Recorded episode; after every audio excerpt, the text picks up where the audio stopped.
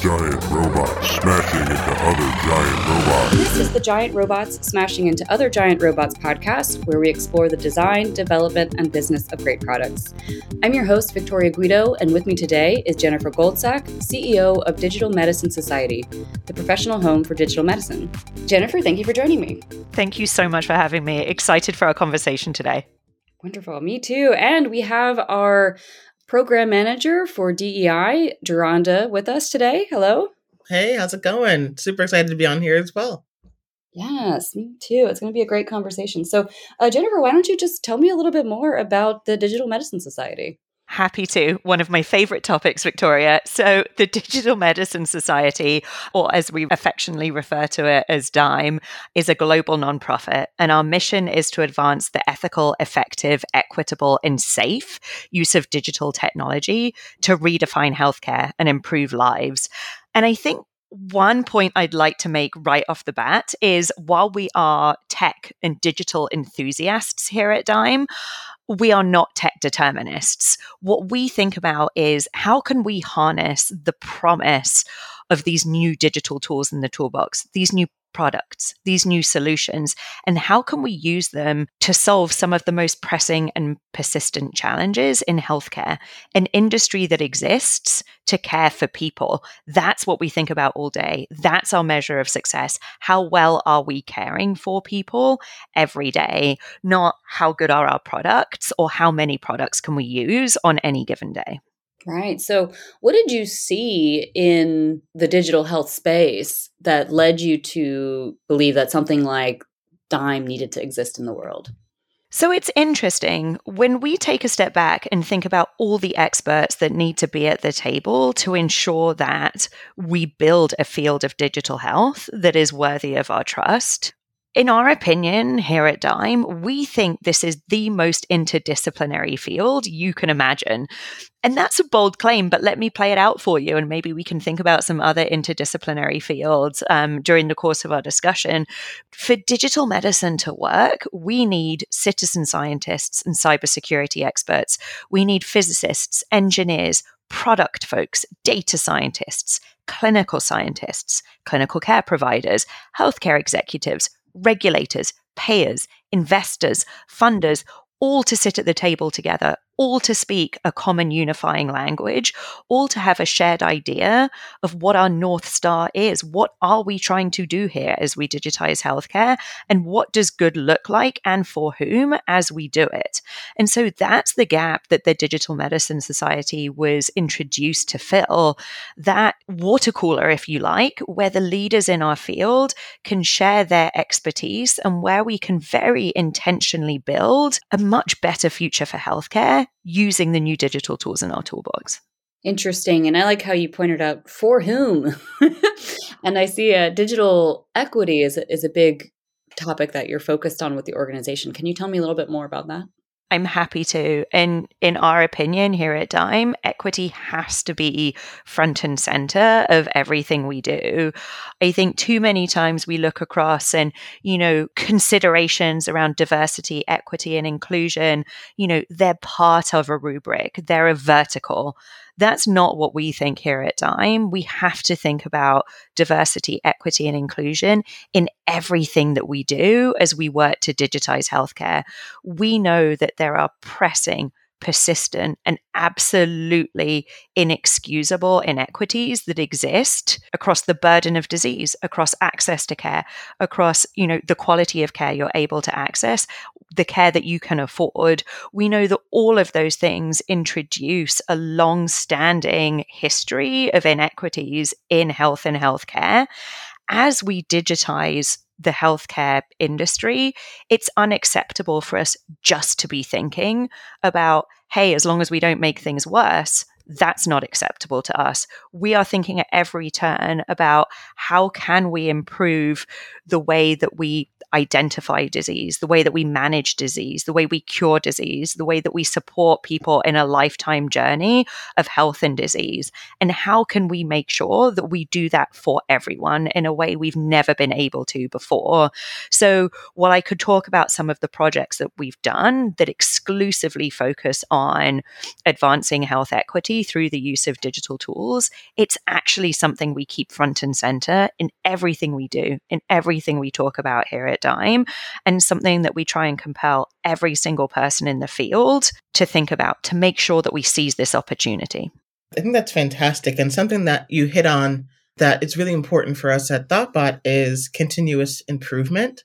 And that intentionality is incredibly important when it comes to DEI efforts. And so, one thing that we do have at Thoughtbot is we have trainings and we try to work towards shared language, but we do understand that everyone is at a different point in a different journey towards DEI to be able to build and design the best products and provide businesses to our clientele. So, I'd love to hear more about how your organization does consider that continuous improvement for all employees across the organization in terms of ensuring that you're enforcing shared language across the organization to be able to continue to have really great care for your people.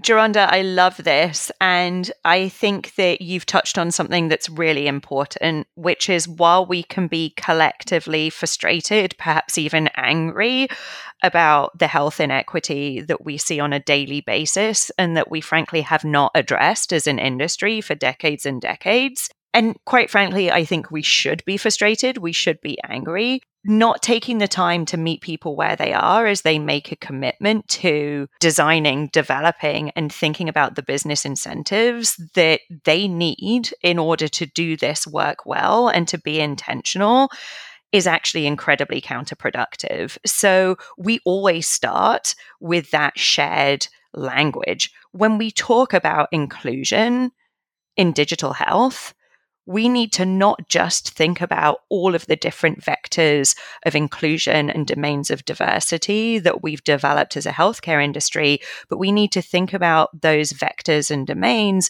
at the intersection between healthcare and digital. And if we do nothing else beyond sort of educate the field on what those domains and vectors are so they can be intentional as they think about, gosh, what's the healthcare problem I want to solve for? For whom?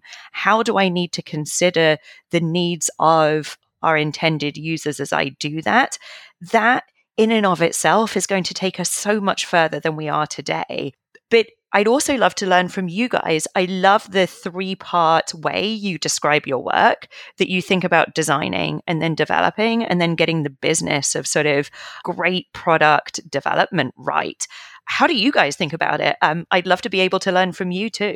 Hey, well, one thing I know is speaking specifically to the intentionality that you mentioned. So, if you're building an AI product and you're not intentionally thinking about DEI, you can actually build bias and problems into the code itself. So, for us, I think, it, and Geronda, I want to hear your perspective here too consulting with experts in the field, especially in DEI early, and making a culture where we do have a program manager of DEI. so I mm-hmm. probably pinged Geronda several times already this year about like, I have this question about this. And I think having access to an expert and having access to a knowledge that you should go back and check yourself is, is part of it. But do you have anything you want to add there, Geronda? definitely agree with everything that you had said, Victoria. And also, what I'll add too is that it is really thinking about and everything that we do, how do we bring DEI at the forefront? And recognizing, as I mentioned before, that everyone's in a different place. So it's not to say that, you know, if you if you mess up or if you didn't consider something that you can't continuously improve. And we have this culture where I'm not going to come in as the DEI police to say, how come you didn't consider that? Or why didn't you think of that earlier? It's more to say, oh, okay, well, you know, here's how we can approach this differently. Um, and everyone's pretty open to the feedback and the learning. And so, one example that I'll give is that our website, thoughtbot.com, we're right now working towards accessibility for our website so that we can offer it more to those with disabilities or those that are visually impaired or hard of hearing and offer it to be more accessible for anyone who goes to our website. And it's a learning curve for quite a few of our folks but you know the learning library that's offered in there to say okay i may not know everything about how things impact those that may be visually impaired but let me educate and help me to develop this website in a way that's going to support them Um, so, to Victoria's point, it's infusing DEI in everywhere that we can. And what I love as well is that we we do have a DEI council and we do have a shared platform to bring about issues or have those discussions and ask the questions um, so that you can continuously improve yourself to make sure that you're developing and infusing DEI across the work that you do. So, great question, and and I and I really feel like it's, of course, a work in progress, but we're in a really good place where we can continue to have that continuous improvement through education and and learning and feedback to correct ourselves. Yeah, I love that. I think that having the culture at least puts you in a good starting place. I'd love to hear more about what uh, projects you worked on in that space specifically, Jennifer. So, first of all, I love how you talk about this idea of, you know, you need to have a culture in place that allows us to assess opportunities that allow us to identify the kind of work we need to do based on where we are today. And then, you know, once we've assessed those opportunities, once we've identified potential pathways, we actually then have the support and the right environment to be able to implement these best practices. And there's two things that I'd love to highlight. The first is actually education resources, and specifically education resources on applied digital health ethics. I think creating this culture of ethics, which is absolutely inextricable from a culture of equity, is critically important. You need to have those folks on staff, just like you guys do. You need to be able to go to potential end users and communities and have line items in your budget to reimburse them for their time and their expertise. You need to be able to have goals and performance metrics that actually reflect the success you're having or where you're struggling when we think about building a more inclusive environment. So, that's a lot of what we try and fuel through our applied digital health ethics education. That's something that's a direct to learner option for folks we're very proud of. We've had fantastic reviews and testimonials. We had tremendous faculty help us with that curriculum, and it's been really well received. And we are confident in the change that that education resource is driving in the field. The second is actually a suite of resources that we launched more recently, and this is where I can start to get re- really tangible. So, as an organization, we convened a broad and diverse group of experts to really tackle the issue of diversity, equity, and inclusion in digitized clinical trials. And I use action oriented words like tackle very intentionally. Unfortunately, what we see an awful lot of the time is people admiring the problem, for want of a better expression, that mm. we'll see endless panels at conferences and op eds and these sorts of things being written about the current state. But what we were determined to do is own the fact that there is nothing technically prohibiting us today from deploying these digital tools and resources in the service of advancing diversity, equity, and inclusion while simultaneously addressing some of the long standing clinical issues, while simultaneously addressing some of the regulatory science issues, while promoting access, while making sure we generate better data for better clinical decision making. This is not an either or. This is not a trade off.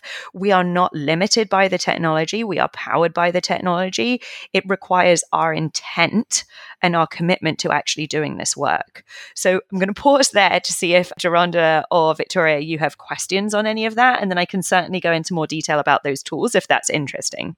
It's super interesting. And and I do have a question, but I'll kind of recap and understand that by having those different broadened expertise, you're having multiple people come together with these expertise so that you can ensure you're providing the best data to help you make those equitable decisions. Does that sound about right? That's exactly right. I think that we, as fantastic and expert as our team are, we are merely representative of a broader community that is doing this excellent work out every single day trying to improve the way we care for people, representing different communities, um, building tools.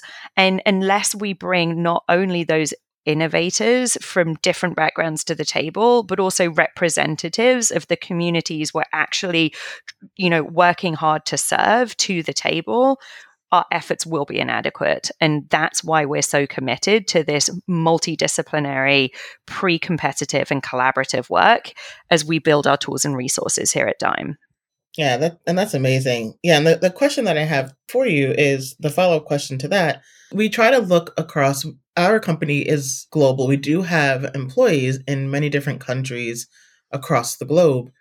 So, trying to ensure that we have an understanding of the needs on a global scale can sometimes be challenging. Can you speak more to this multidisciplinary, broadened expertise and how they might bring in perspective that can help shape your technologies and or even clinical trial project in a way that supports different ethnicities across the globe and how they identify and even intersectionality of folks as well so not just race, but also LGBTQ or other races as well, like socioeconomic status? It's such a good question and it's so important. And I think one of the things that I have frankly learned an enormous amount and really taken to heart are these many different domains and these many different vectors of inclusion. Now, first of all, if we start saying, look, we have to consider these 50 I'm being facetious, intentionally so, different considerations, then we're going to become so overwhelmed so quickly that we become absolutely ineffectual as we try and think about serving all of these different individuals. But Geronda, you gave fantastic examples around the hard work that you've been doing, even in your own website environment, to make sure people who are differently abled, right, might have certain vision or hearing impairments or whatever that might look like, um, and they can access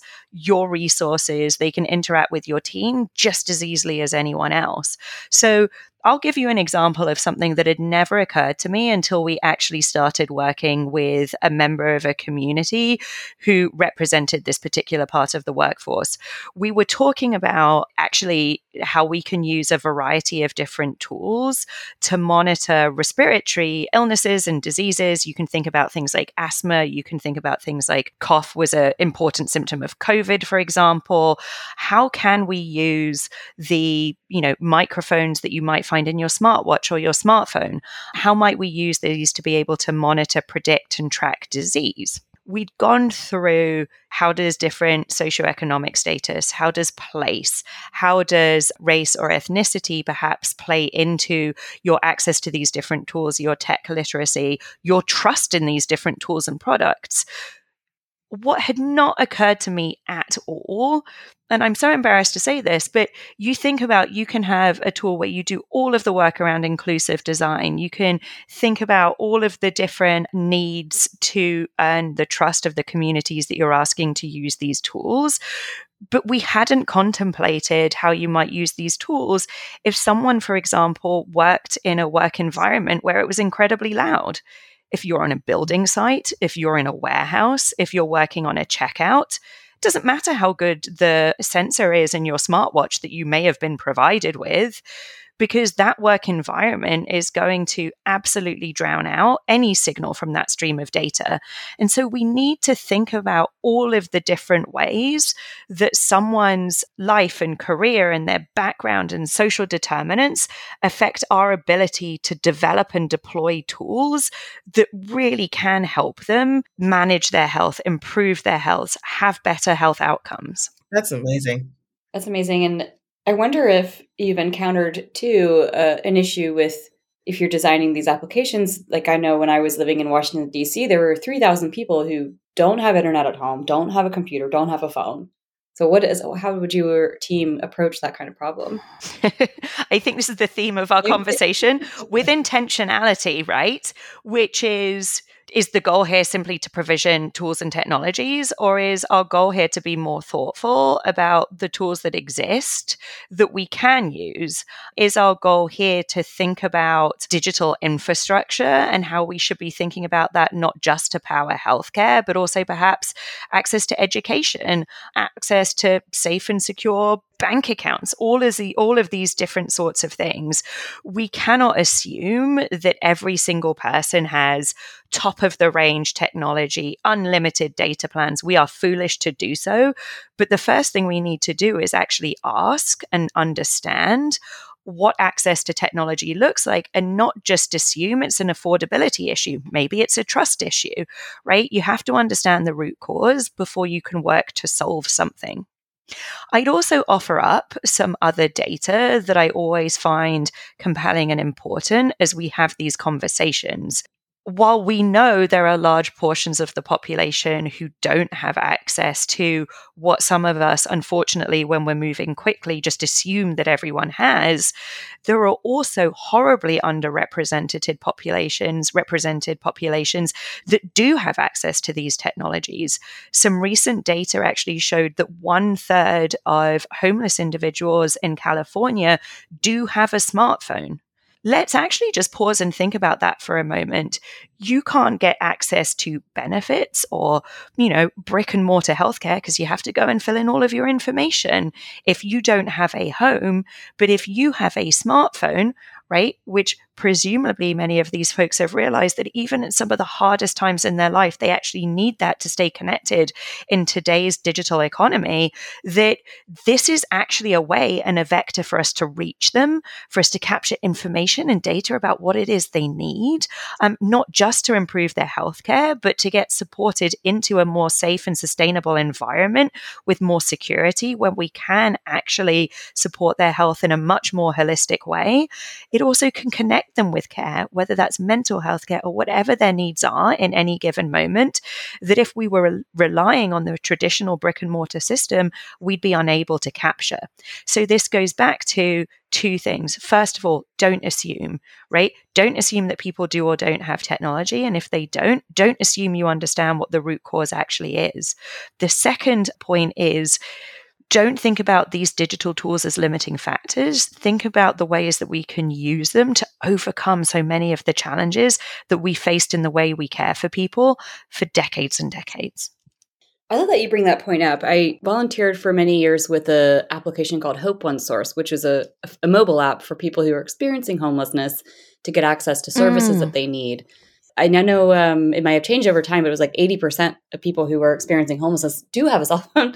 and partly in the United States, there is a, a subsidy. If you're under a certain income level, you can get a free cell phone. But it's very easy to have your cell phone stolen or to get lost. And the impermanency of the device is also an issue. So I think it's actually, like you said, you don't want to make assumptions about what people have and what they don't and you do want to with bring the intention and like understand what what it's really like because that will change how you build in things like security and two factor authentication and things like that. So that's exactly right. And also, what are some of the infrastructure um, things we can do, right? You mentioned the subsidies for folks who are low income, but then if we want people to start transmitting confidential and private information about their health in order to access the highest quality care possible, are we creating environments where there are access to secure connection environments so they're not using public Wi Fi where they actually might be more susceptible to harm due to sort of misuse of that data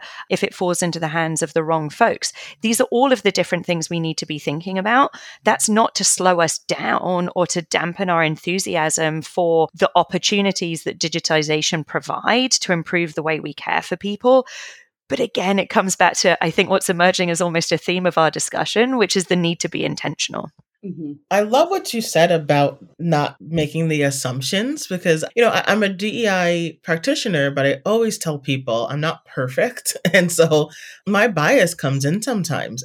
I sometimes will assume that I might know the answer to something or what somebody may be experiencing because I may be incredibly passionate about the LGBTQ plus community, which I'm a part of.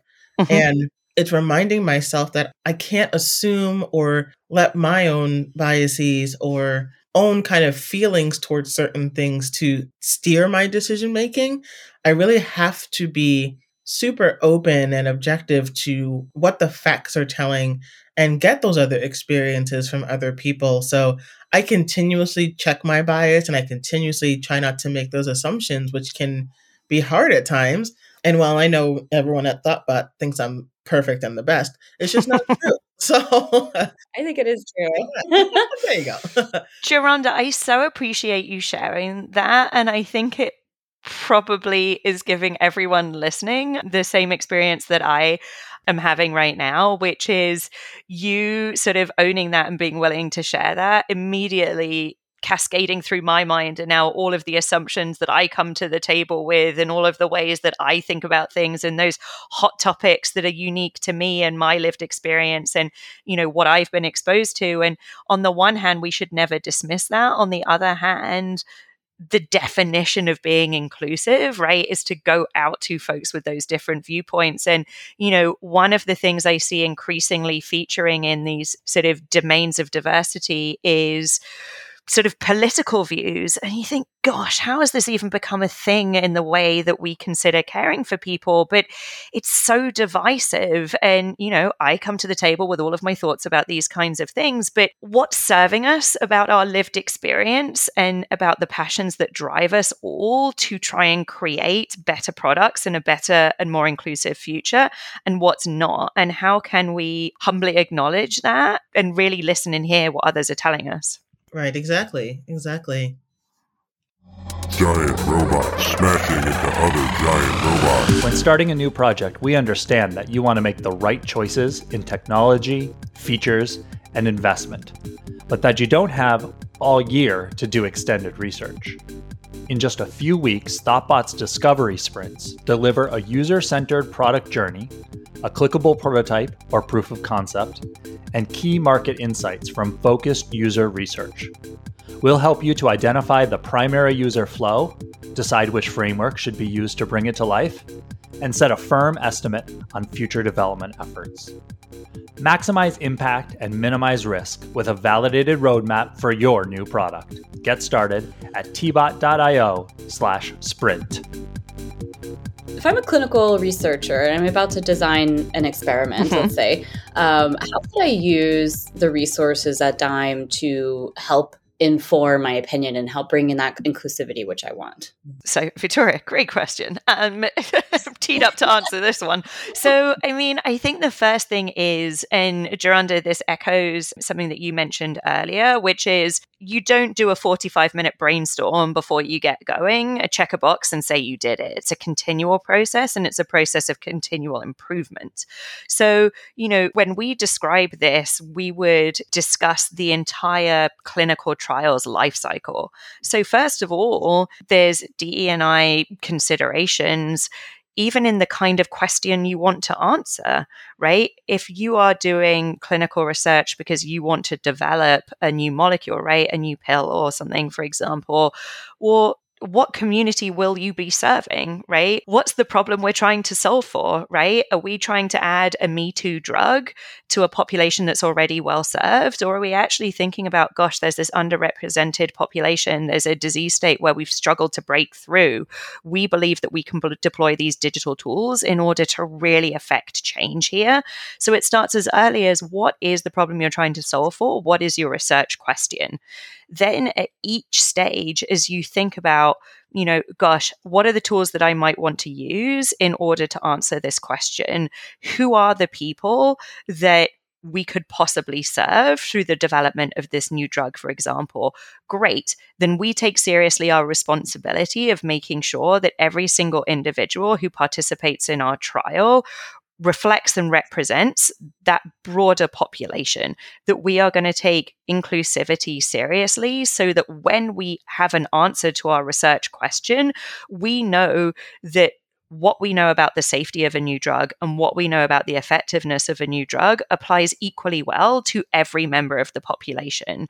At that point, we're asking ourselves questions about as we think about parts of the clinical protocol, right? So, the different steps that we work through in order to safely administer a new therapy that's part of the trial as we think about capturing the information we need in order to determine whether it's safe and effective are we setting that up to be as safe as effective for everyone? Are we able to design the trial in such a way that the burden of participation isn't a barrier for certain members of the community? If we're picking digital tools to do things like remote patient monitoring. So imagine for anyone who has a smartwatch the green light on the back of your watch that's measuring your heart rate unfortunately, some of those products work differently across different skin tones. Have you done the work to make sure that you're selecting a tool that is going to give you equally trustworthy information for every single person? These are all of the things step by step that you should think about as you are developing a clinical trial. We have tool after resource after checklist to help you do this in a really accessible way. We organize them so you can find them really easily based on either what stage am I at and what can I do today to be more diverse and more equitable and more inclusive in the way that I'm developing new medicines we also allow you to find these tools and resources based on a particular digital product. So, if, for example, you think that you might be able to use, and we haven't said the words yet, so it's probably time, AI or machine learning, right, to better identify a more diverse patient population that you could enroll into your trial, how are you thinking about catching potential bias that might take your good intentions and actually sort of render them almost useless because you didn't identify bias in the algorithm, for example. So, all of those tools and resources, and there are over 60 of them available, they're open access, they're sort of free to download, use them, interactive checklists, sort of um, considerations documents, tools and resources that help you act today as soon as you make a decision about doing doing clinical research that benefits all people. Yeah, it, it almost sounds like, in a way, that this resource could be helpful for many other industries as well. Because although it's tied to clinical trials, the considerations and process that you're taking to start to think through those DEI elements, that checklist could be helpful across many different disciplines. Would you say that's correct? I would. Now, Geronda, our superpower is getting the digitization of healthcare right. And that's a big enough task that while there are other pressing areas, um, we will not stray into those. But I think you've hit the nail on the head, right? When we think about getting access to education, for example, or access to safe housing or any other kinds of benefits, and we can think about how some of these digital tools can overcome many of the different barriers to access that different communities face, absolutely, all of these different principles can apply. And in fact, we actually think that's really important. We talk a lot about harmonization in the work that we do. There are folks who have product portfolios that span different industries. When we think about really trying to hammer home the need to be intentional to make sure that as we digitize the healthcare industry, we are bringing everyone with us. We should avoid, wherever possible, having unique or special considerations. Ultimately, these are all the same humans that we serve in other industries. We are trying more than ever to meet people where they are than insisting they come to us or come to the clinic, for example. All of these principles apply equally well. And if we do that harmonization well, and this comes back to the idea of culture that we were talking about. This just gets embedded into the culture of developing products for every single person, regardless of whether that's an educational product or a healthcare product or a financial product. We should be thinking about these things regardless of trying uh, of how we're, you know, striving to help and support people. I love that.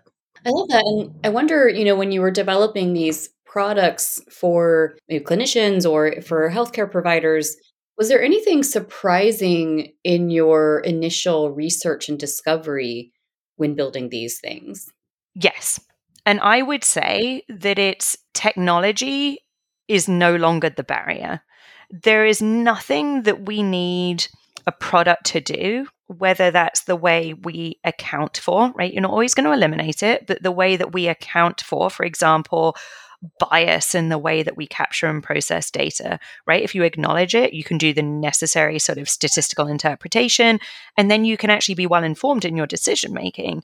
There's nothing either about the data, about the form factors, about battery life, about the performance of these tools that is stopping us from building and deploying solutions that work for everyone, starting today, starting immediately. So, then what is the barrier? The barrier is a knowledge gap, a skills gap, an incentives gap. And that's really what we've been hammering to address.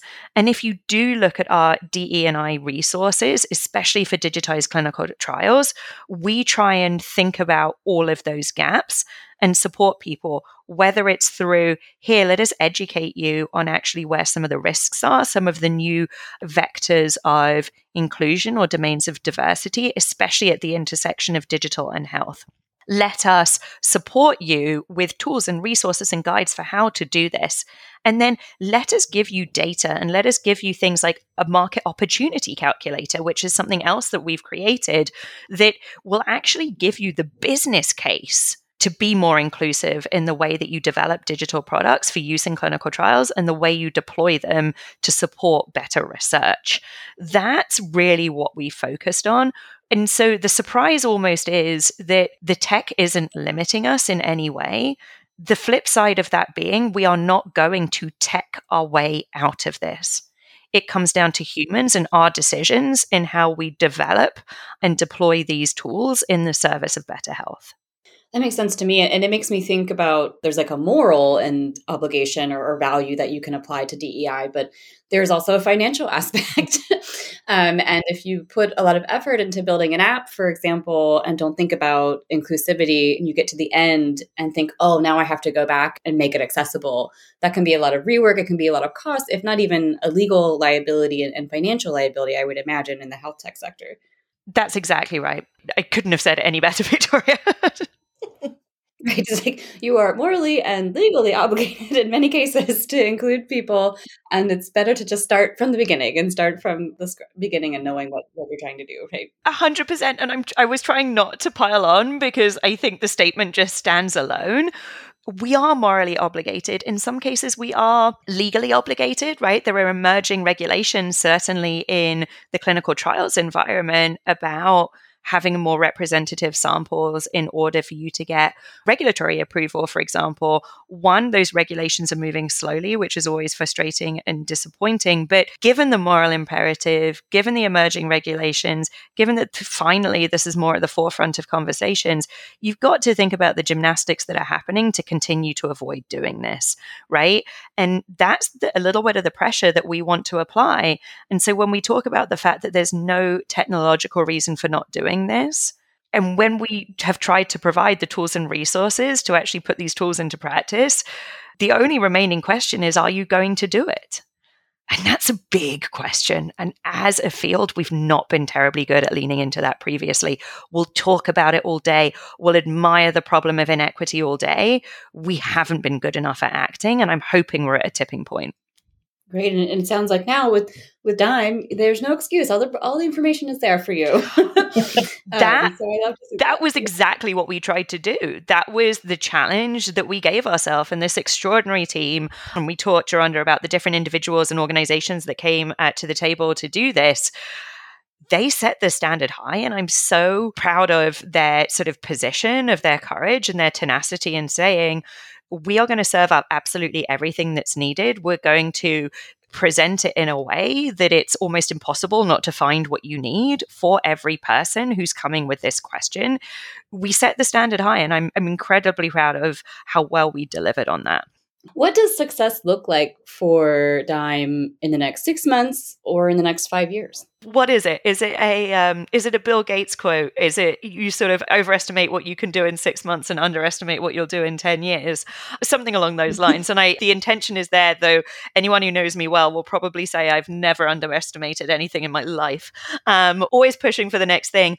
Let's come back to this notion that the tech is not the limiting factor And we're facing a really interesting moment in healthcare where the current environment is simply not sustainable. There are not enough clinicians to provide care or conduct research we've had an expensive healthcare system for a long time, but the prices are not sustainable. When you think about how much health insurance is going up relative to inflation, when you think about the out of pocket costs that people are facing, when you think about the fact that there's not a single healthcare executive who's sleeping well at night because they can't staff their units and their supply chain costs are incredibly high and they're worried about the sustainability of their hospital, especially in rural and underserved areas. Business as usual is not an option. So, you know, in the next six months, I think we're going to keep pushing along. But in that five year window, I think we are going to see a fundamentally different way that we care for people in the healthcare environment and that we conduct clinical trials. No longer is healthcare going to be built around the clinic that's not to say they're going to go away. There are, of course, going to be times where you need to see a clinician in person, where you need to have a procedure, where you need to have some lab work or imaging done. But so much of this can be translated into the home, can use tools to extend the knowledge and expertise of clinicians so that we can better care for people by meet all people by meeting them where they are. I think we're going to see a fundamentally different kind of healthcare, different kind of clinical research built around the patient, not the clinic. And part of that is going to be redefining what good healthcare even is. Currently, good healthcare is once you turn up at the clinic already sick, sometimes really sick, facing a catastrophic and likely very expensive outcome, we do our best. That's good healthcare. I really think we're going to drive towards a future where these new flows of data and these new technologies are going to actually allow us to try and mitigate disease earlier, to intervene earlier, to catch all people who are at risk earlier in their health journey. And the great thing about that is it offers the opportunity to define healthcare differently. All of a sudden, good healthcare isn't how good are we at intervening when you're sick, but how good are we at keeping you well and keeping you out of the healthcare system. I also feel strongly that it is no longer going to be enough to just raise the top end of healthcare and provide the best care to the people who are able to afford it. That we are going to start to embed metrics around equity into our evaluations of good healthcare. And the sooner we do that, the better, because every time we look at those numbers now, they are astonishingly bad. Yeah. And it's making me think about you know, in, in five years, if we continue with the trend of global warming, they're also predicting more pandemics, more disease. And it seems like we are going to have to reimagine how we do healthcare because the current path isn't sustainable. Exactly right. Exactly right. And, you know, the sad thing about all of this is that the burden of things like climate change, the burden of pandemics falls on those communities and those individuals who have been underrepresented and underserved in healthcare for the longest, it increases the burden of disease and health stress on f- folks who have consistently carried the highest burden of disease, been part of the highest risk categories not only do we have to get better at delivering care to all people, reducing the burden of disease, we have to do it where actually those challenges, through all of those external pressures, Victoria, are going to be becoming worse. And it reminds me of another term I've heard for underrepresented, which is historically excluded, mm. which I think really applies here, right? So that's that's fa- fascinating. Calls it what it is. Yeah, right. Like that's that's what it is. So I think it's it's wonderful. That's what you're working on. And let's see, if you could go back in time to when you first started DiMe Society, what advice would you give yourself now that it's been three years and you've come a long way? Sleep more. Um, I don't know. When I look in the mirror these days, there's an old lady that I'm sure wasn't there at the beginning of all this, but uh, I think that's not the spirit of the question you were asking, Victoria. I wish we'd been bolder sooner. And we've never shied away from tackling the hardest problems. We started with this bold mission and vision. People would ask us when we launched DiMe, you know, gosh, are you really focused across individual health promotion, across healthcare delivery, across public health, and across clinical research? And we said, absolutely. Because if we don't tackle it all together, we're simply going to create new silos in the digital era. And we're never going to move towards this reimagined healthcare system, a learning healthcare system, one that cares for everyone and where access to research is even harder than access to care with these new flows of data in the digital era, we want to do it together. So it's not that we weren't bold, but the way now we make strong statements that we've always believed and that we've always been proud of around the imperative to be inclusive, around the demand for high quality evidence to drive trust, around the fact that none of this is a tech issue, it's a human issue. I wish we'd gone there sooner. I think it is serving us well. I think that the professionals that we work with across industry respond to it. They want to be part of this journey. They want to build a better healthcare system. And so while we've always been sort of, I think, bold and courageous in the vision that we've held and the work we've done, giving voice to it in a way that really reflects our vision and our passion has been so well received by our community. And they have stepped up to do this work incredibly well. I just, I wish we'd gone there sooner. That's the only thing I would have done differently. I, I, think that's great advice, especially for founders who are starting out in a space like this to really stand by their convictions and, and be bold about it. like this is what you believe in, and, and other people will connect to it if it's right. Mm-hmm. So I, I, love that. And, and we're getting towards the end of our time here too. So I want to make sure I can pass it to Geronda if you have any other final questions for our guest here today. More a comment in that I think that learning more about your organization and perusing some of the tools that you offer and the checklists that you offer and it's it's such great work and in some ways like uh, and I'm, I'm trying to think of the best way to say this but in some ways it's so clear of like this is what you can consider this is what you should do. Although the work is not easy to do it's really a helpful guideline for how you can start to think differently. I really appreciate the thoughtfulness and that was put into a lot of these resources that are giving out and just where you are in your trajectory as well, because DEI, DEI work is not easy work.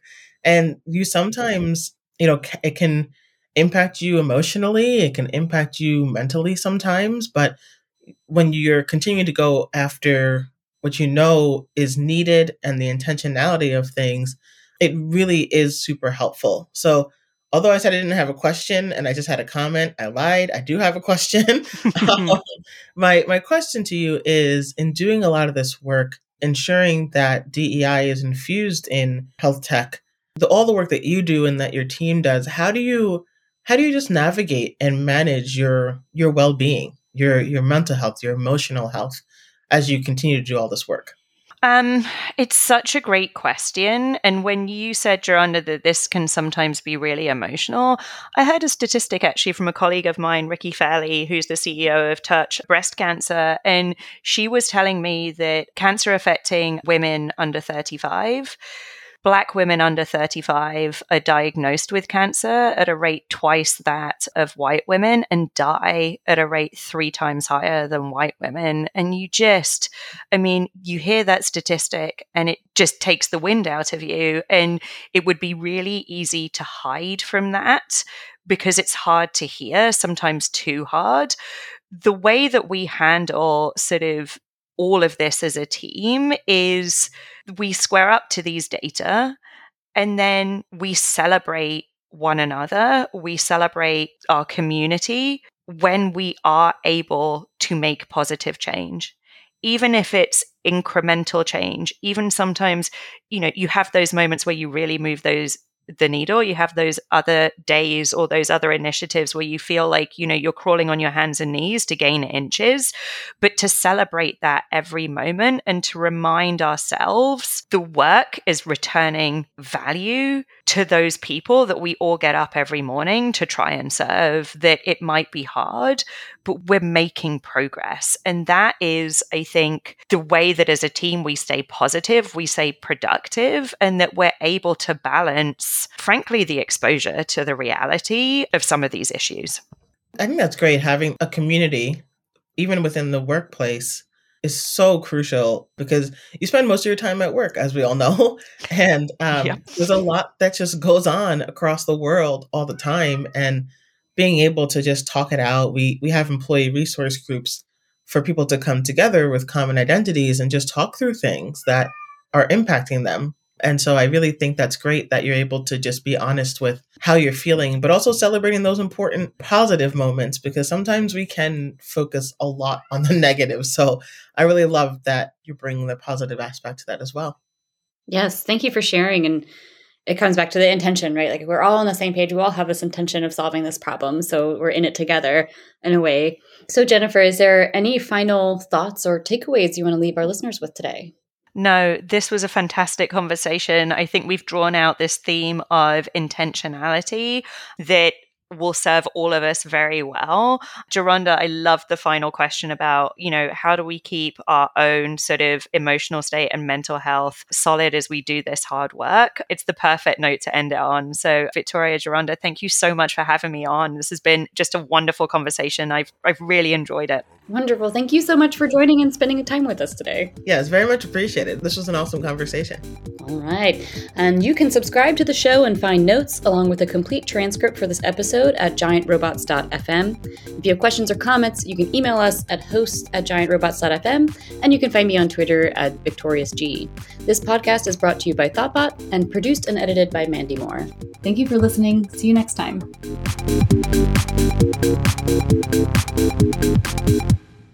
This podcast is brought to you by Thoughtbot, your expert strategy, design, development, and product management partner.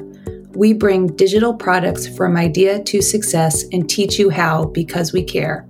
Learn more at thoughtbot.com.